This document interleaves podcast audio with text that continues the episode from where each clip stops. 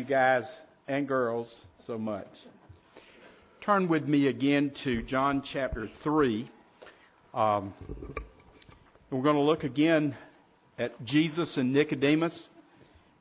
We're going to ask the question again, not only about Nicodemus, but about you and I also. Are we coming to or going away from the Lord? Let's pray together. Father, I thank you again that we can open your, your holy and divine word. And God, I pray that you would forgive us when we push it aside and don't think that it really has anything to say to us. Because, Lord, we know that these are the words of life. And these are the stories about your very own Son who left heaven and came to earth and gave himself that we might know your love and your salvation. And God, I pray that as we gather here, that we who are Christians might rejoice and be encouraged and be inspired and even challenged every day to help others to find Christ as we have. And Lord, we would pray too that if there's someone here like Nicodemus that is searching for for the real truth about life and about Jesus, that they'll find, as Nicodemus did, that Jesus is the Son of God and the Savior of the world. Father, please speak in these moments through your word, and please use me as your mouthpiece. In Jesus' name, Amen. This morning we're going to begin in verse 15, and I'm going to read through verse 21, which has been the verses that we have been focusing on. Quickly, let me tell you that Nicodemus, as you know, came to Jesus by night. And he wanted to flatter Jesus and say, Rabbi, we know that you are a teacher come from God because no man can do the works or miracles that you can do unless he is from God. And in those moments, Jesus began to reveal to Nicodemus he needed to be born again. And that's what I love about the Lord. He goes straight to the heart of the matter, but he does it with love. And this is what he is doing with Nicodemus. Verse 14 that we finished up on two weeks ago might seem strange. Jesus gives the illustration out of Numbers chapter 21 back during the days of the Exodus when the people had sinned against God and God's judgment caused snakes to go through that bit the people and they died unless they looked at the bronze serpent placed on a pole after God instructed them to do this, if they looked in faith that God had provided a remedy that they would not die because of their sin. Jesus used that illustration to help Nicodemus understand what his life and death were going to be about. And Jesus, in these verses that I'm getting ready to read, now tells Nicodemus, How can a man be born again? Listen to these verses, beginning with verse 15. That whoever believes in him may have eternal life. For God so loved the world that he gave his only Son, that whoever believes in him should not perish, but have eternal life. For God sent the Son into the world, not to condemn the world, but that the world might be saved through him.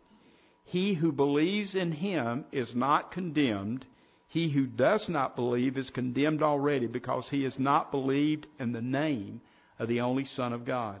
And this is the judgment. And again, you remember that in verse uh, 19 and following where it says the word light, I've substituted the name Jesus because remember again in John 8:12 Jesus says, "I am the light of the world." And I think this is is is acceptable for us to do this.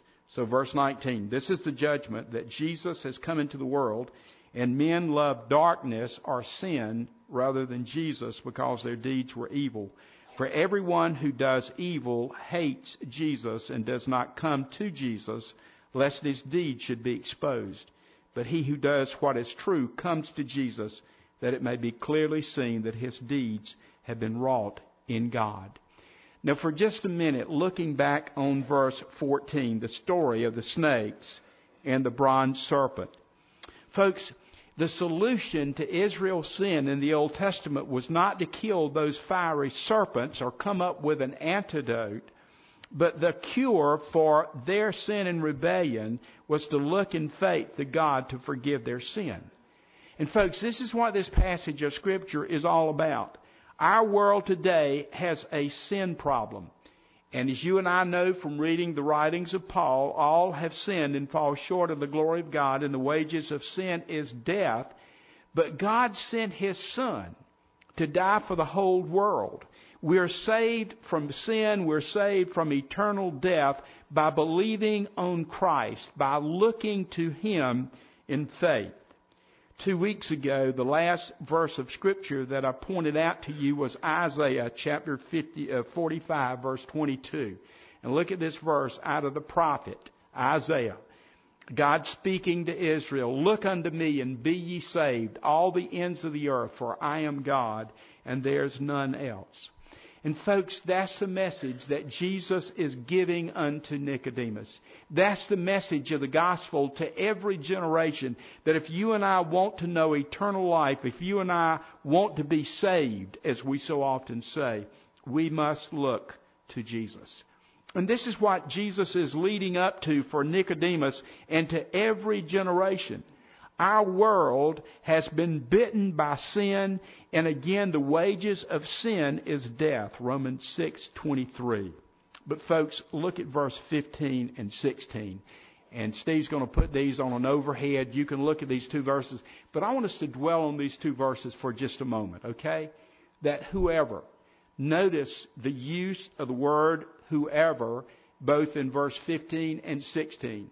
That whoever believes in him, in Jesus may have eternal life. For God so loved the world that he gave his only Son, that whoever believes in him should not perish, but have everlasting life. Folks, these two verses, verse 15 and 16, have so much meaning in them. Folks, please understand that all of us have sinned and fall short of the glory of God, but God has loved us so much that God wants to embrace the entire world of lost sinners and save them. Our Lord not only wanted Nicodemus to be born again, but He wants every person who has ever lived to know salvation in God. But folks, listen to this. In verse 15 and 16, whoever believes in Him. And again, if you relate this back to verse 14, whoever looks to Jesus in faith. Now, the word believe is an important word for you and I as Christians to understand. And there's so many different definitions of the word believe. I've heard uh, in seminary that, that believe is an action word, and it means that you and I just fall completely and place ourselves completely upon Jesus for our means of salvation. And folks, that's so important to understand. You see, Nicodemus is depending upon who he is. He's a Pharisee, he's a leader of the Jews, he is a teacher, he is depending all, upon all these things to make him right with God, but he is lost. And he needs to be born again. He needs to believe in Jesus. He needs to fall completely and totally upon Jesus for his salvation. And again, and, and I know that you hear this so often, folks, if you're depending upon your church membership, or, or who you are, or being, a, uh, being baptized, or because all of your family was Christians, if you're depending upon that for your your being saved, folks, it's not going to do it. And, and I've told you before, I thank you that you're a member of the church. I thank you that you've been baptized. I thank you that you've been born and raised in a Christian home. But folks, it is up to us as individuals to believe and trust in Jesus Christ for our salvation. You, nobody else can do it for you. And folks, I wish it were true that you could because the whole world would be saved. I believe that there are enough Christians in our world that are so burdened for the lost. I know that there are many of you that are burdened for lost people in your, your family and in your community that you would gladly be saved for them, but it is something that we have to do as individuals. And the first, one of the first steps is to believe. What do we believe? The Full Life Study Bible points out that the word believe includes three main elements, and I'll just quickly mention these, okay? Number one, to believe means that we have a sure conviction that Jesus Christ is the Son of God and the Savior for lost humanity. Now, let me tell you how important that is. Number one, if He is not the Son of God, He is just one other man He's a good man. He's a good teacher. He's a miracle worker. But if he is only a man, he cannot make you and I right with God. But as a son of God, he can. And folks, it's emphasized throughout the Gospel of John that Jesus is the Son of God. He is the Lamb of God that takes away the, the sins of the world. Even Jesus himself in John 14, 6 says, I am the way and the truth and the life. No one comes to the Father but by me. And Satan is propagating the lie in our world that there are many ways to God. And folks, there is only one way to God, and that is through His Son, Jesus Christ. And please notice in both verse 15 and 16 it says, Whoever believes in many gods or many ways to God? Absolutely not. I'm not trying to be sarcastic and I'm not trying to be ugly. I'm just trying to tell you the truth. Whoever believes in Him may have eternal life. Outside of Jesus, there's no other name under which we might be saved. That's what the early church began to preach. And so, number one, there must be the sure conviction that Jesus of Nazareth is the Son of God and the only Savior for lost humanity. Secondly, to believe means that we're going to enjoy a self surrendering fellowship with Christ. And let me point out what I mean to you by that, okay? And, and Steve, I'm going to get you to come back to verse 15 to 16 just a moment, but go to the next overhead if you will, okay? And in John 15:4, Jesus says, Abide in me and I in you, as a branch cannot bear fruit by itself unless it abides in the vine, neither can you unless you abide in me. When you and I come to faith in Jesus Christ, we understand not only is there a transformation in our lives, but there's someone who comes and lives within us, and it is the Lord Jesus Christ. And listen to what Paul says in 2 Corinthians 5:17. Therefore, if anyone is in Christ, and that's a phrase that Paul uses so often in his writings, in Christ, in Christ, in Christ. He is a new creation. The old has passed away, behold the new has come. Remember in Galatians 2:20, we don't have this on the on the on the overhead. Paul said, "I am crucified with Christ. It is no longer I live, but Christ who lives in me." And folks, when you and I are born into the kingdom of God, Jesus Christ comes and lives within us. And folks, if you don't have Jesus living in you, what does that mean? It means either we have not taken our commitment to Christ seriously and we pushed him aside or we've never been born again. I'm not judging. I'm just simply trying to point out the truth, okay? And there's a third element of believing. It is a fully assured trust in Christ that He is able and willing to bring us to full and final salvation and to fellowship with God in heaven. And folks, I think here's where one of the struggles comes for many people. You see, when Jesus saves us, it is forever. Whatever God does, it is forever. I think about the thief dying on the cross. You remember Jesus said, when he said, Remember me when you enter into your kingdom. And Jesus said, Truly, truly, I say to you, today you'll be with me. Where? In paradise, in heaven, in the place that I prepared for you. Listen what the apostle Paul says in 2 Timothy chapter 1 verses 8 through 12. Was he convinced that God had a place prepared for him? Listen what he says. Do not be ashamed then of testifying to our Lord, nor of me as prisoner, but share in the suffering for the gospel and the power of God. Just give me, I got to go through a couple of verses, okay? Who saved us and called us with a holy calling. If you go to the next frame, uh, Steve. Not in virtue of our works. that's how, that's how Nicodemus was trying to get into heaven, right? Virtue of his works but in virtue of his own purpose and the grace which he gave us in Christ Jesus ages ago. What is Paul speaking about? God's plan of salvation has been intact before the creation of the world. God knew that if given a choice that mankind would sin. So he already had a savior prepared to save those who would come in repentance and faith. Verse 10, and now has manifested through the appearing of our Savior, Jesus Christ, who abolished death and brought life and immortality to light through the gospel. For, the, for this gospel I was appointed a preacher, an apostle, and teacher.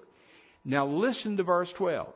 And therefore I suffer as I do. Remember, Paul is in prison. He doesn't know when his life is going to end. But I am not ashamed. And again, listen to what Paul says. For I know whom I have believed, and am sure that he is able to guard unto that day which he has appointed or entrusted to me. Now, why is that important? Go back again, Steve, if you would, back to John 3 15 and 16. Whoever believes has what? Eternal life. Verse 15. Whoever believes in Christ should not perish, but have eternal life or everlasting life. Folks, let me point out what is at stake here.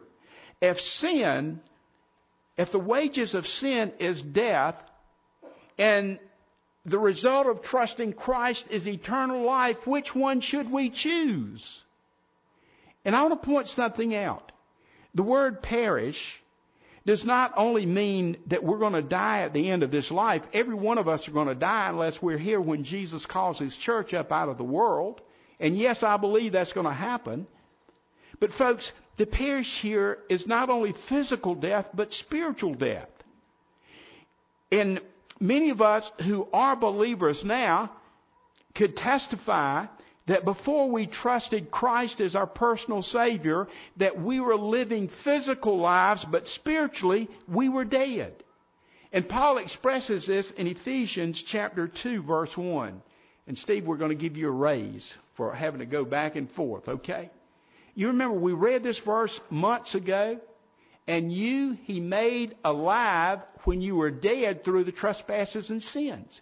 And folks, can't we see that in the world around us? There are people that are physically alive, but spiritually are dead.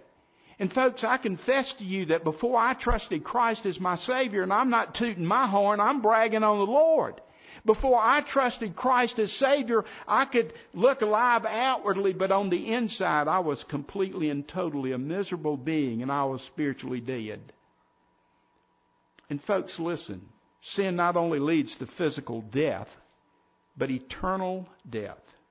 Eternal existence from the presence of God. Away from the presence of God.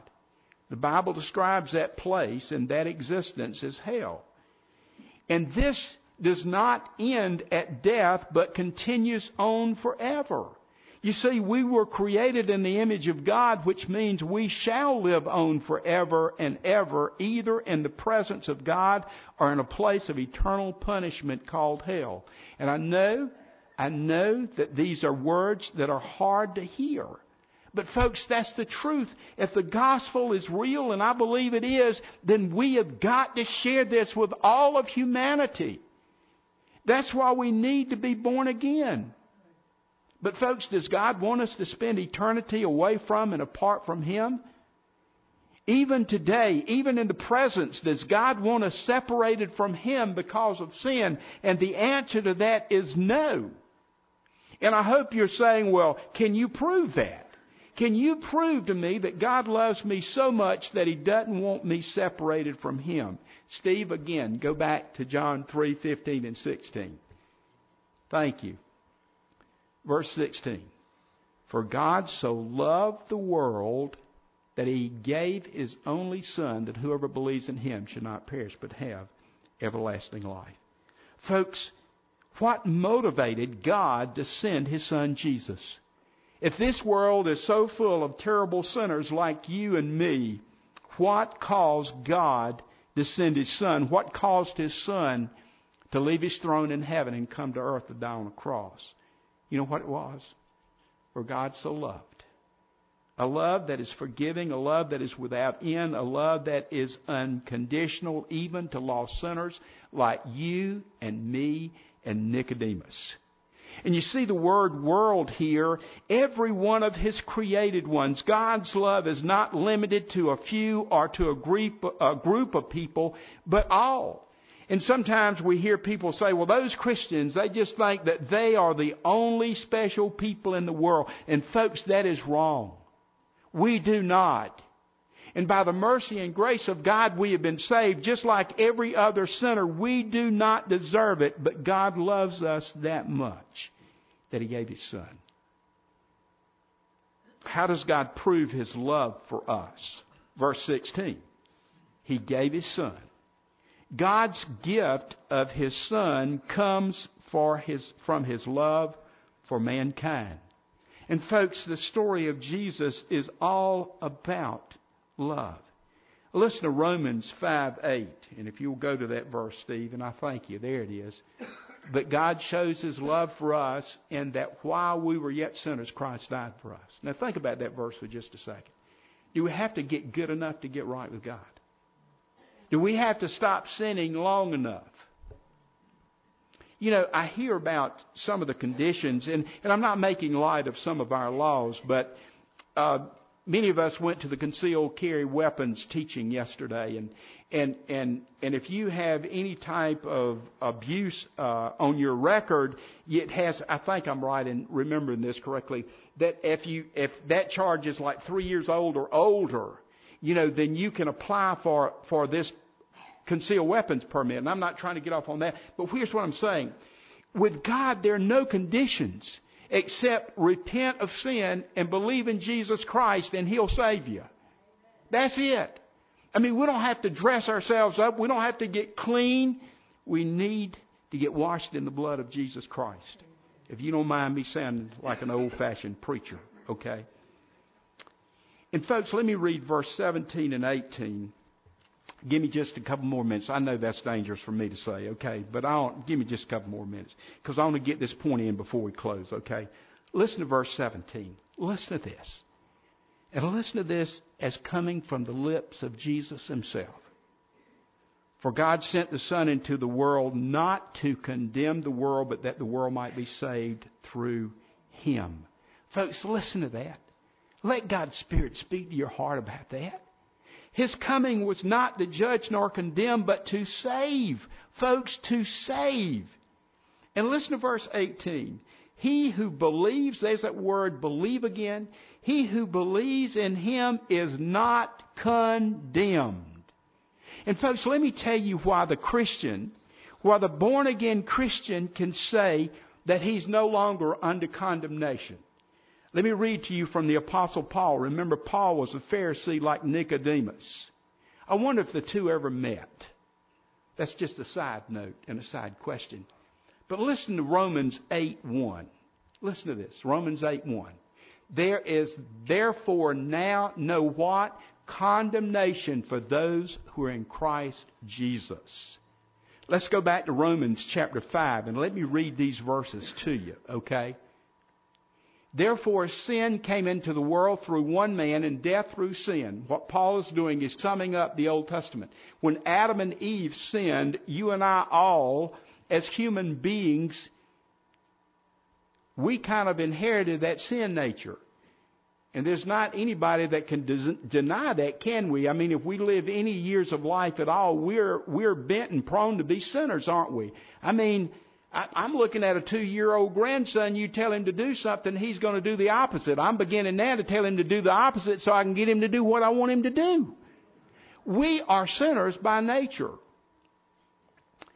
And so Paul says death spread to all men because all men what sinned. But now listen to these verses, beginning with verse 15. Listen to this. Next slide, Tim. Uh, but the free gift. I love Paul. And in the verses that I'm getting ready to read, for five times he's going to use the expression free gift. Count them. I, this is in the Revised Standard. I hope it's in your translation. But the free gift of God is not like the trespass. For if many died through one man's trespass or sin, much more have the grace of God and the free gift and the grace of that one man, Jesus Christ, abounded for many.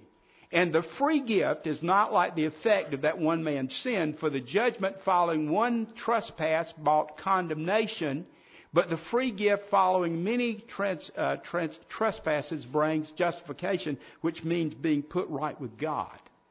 If because of one man's trespass death reigned through that one man, much more will those who receive the abundance of grace and the free gift of righteousness reign in life through the one man, Jesus Christ.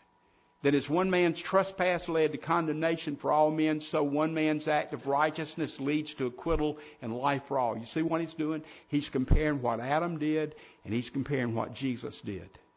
Verse 19, For as by one man's disobedience many were made sinners, so by one man's obedience, that is Jesus, many will be made righteous.